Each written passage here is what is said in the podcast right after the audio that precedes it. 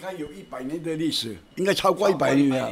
因为我们的父亲那一代他就有了，因为以前我们靠近海边，所以我们大多数的居民都是以捕鱼为生，所以拜妈祖，妈祖是属于海神吗。生活加热点这一集的生活加热点带你认识的华人庙是这个系列唯一一间曾经在新加坡的周边小岛建庙的半港天后宫。哦，这是黄国强在这边的主席，代表半港天后宫啦。我姓吴，遗憾是这边的财政。我是总务，我姓吴，吴永兴。第一间庙是在板儿八公里。现在的那个香港 East Avenue 那边进去，那边一条小路叫加兰甘风灯啊，所以我们这个庙就取名半港天后宫。甘风灯应该是半港村的意思。哈，半港村的意思。不过在了一九八五年失去中建计划，我们才搬去波劳滨啊，没有办法，因为那时候政府分地给我们建，我们没有资金啦，所以没有办法再一起波劳滨那边差不多。十六年的我政府分配这个地方给我们，我们才搬回来。对，以前在湖滨的时候不是很麻烦，要每天坐船去。啊，不是每天，我们好像说我们那个妈祖诞辰的时候，每年的三月二十三，我们在崩窝尾那边有雇十多艘那个船载人过去了，在那个拜神的过去，所以那时候在那边十多年，那个香客很多。到了一九九年。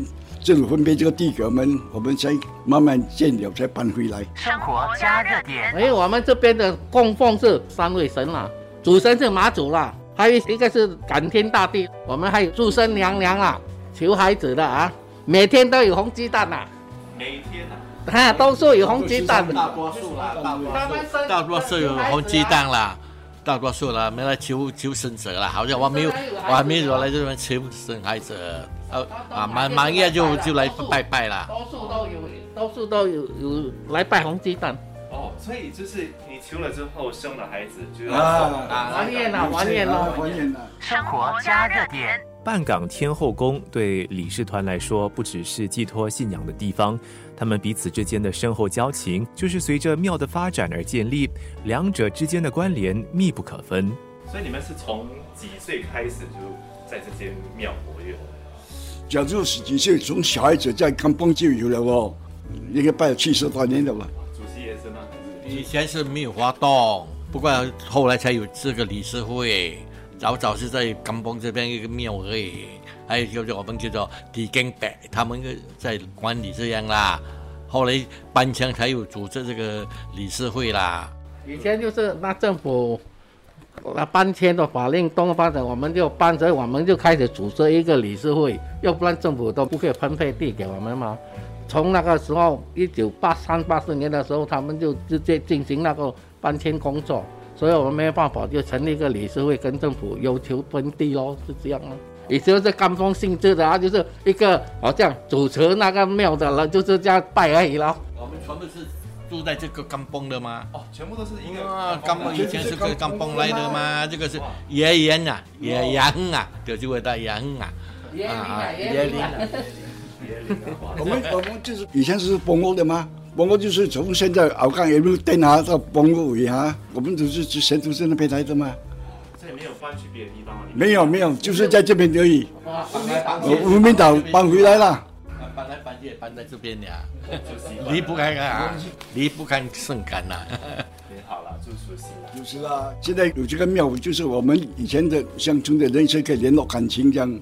嗯，半港天后宫在什么时候最热闹呢？三月二十三妈祖诞辰的时候就很多人。我们有一个团拜，就是全部的香客跟我们举行三跪九叩首的仪式，那香客都可以来参加的，没有限制的。所以这一天最多人，还有在去两三年前，我们要组织一个奖学金，分发奖学金给那些小学、中学的学生，在附近我们这个选区，三月对我们来讲是比较热闹了。还有还有过年的时候了，过年的时候啊，就是很多人来拜了。元宵元宵也是很热闹，元宵节也以前也有演戏，现在没有地方可以演戏了咯。哦，就没有味道大没有没有味道，朋友了，没有办法。虽说如此，但是理事们分享，如今的热闹依然远不比往日当这座庙还在乌敏岛的时候所展现的盛况。马祖诞城很多人呐、平时就很少。平时很少，在那个三月二十三的那天时候，码头会排到那个上面来，公欧尾那边，崩过尾那边啊，崩过尾那边码头排到最少要排一两百米啊，排等坐船，因为我们船是免费的，叫他们去，叫他们回，从早上七点到最后一班船人带他玩啊，那时候最热闹，尤其是碰到礼拜天啊，从早上七点到十二点，没有停的。现在不再拥有了，现在拥有。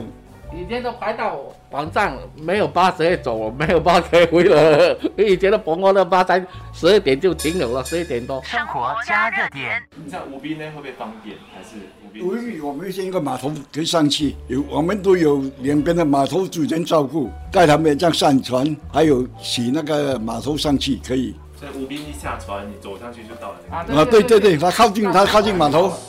嗯所以那边那时候的风景应该比较漂亮，因为真的在啊不用哦，那边因为新加坡人每个没有去过马乌比哈，现在有免费的船载他们去啊，很多人去，而且他们去去那边吃海鲜，哦，所以那时候真的很多人的，很热闹了。生活加热点。老庙所承载的深厚情怀，真的是让人最动容的特色。下一集，我们到新加坡最老的华人庙顺天宫，去认识相同的感动。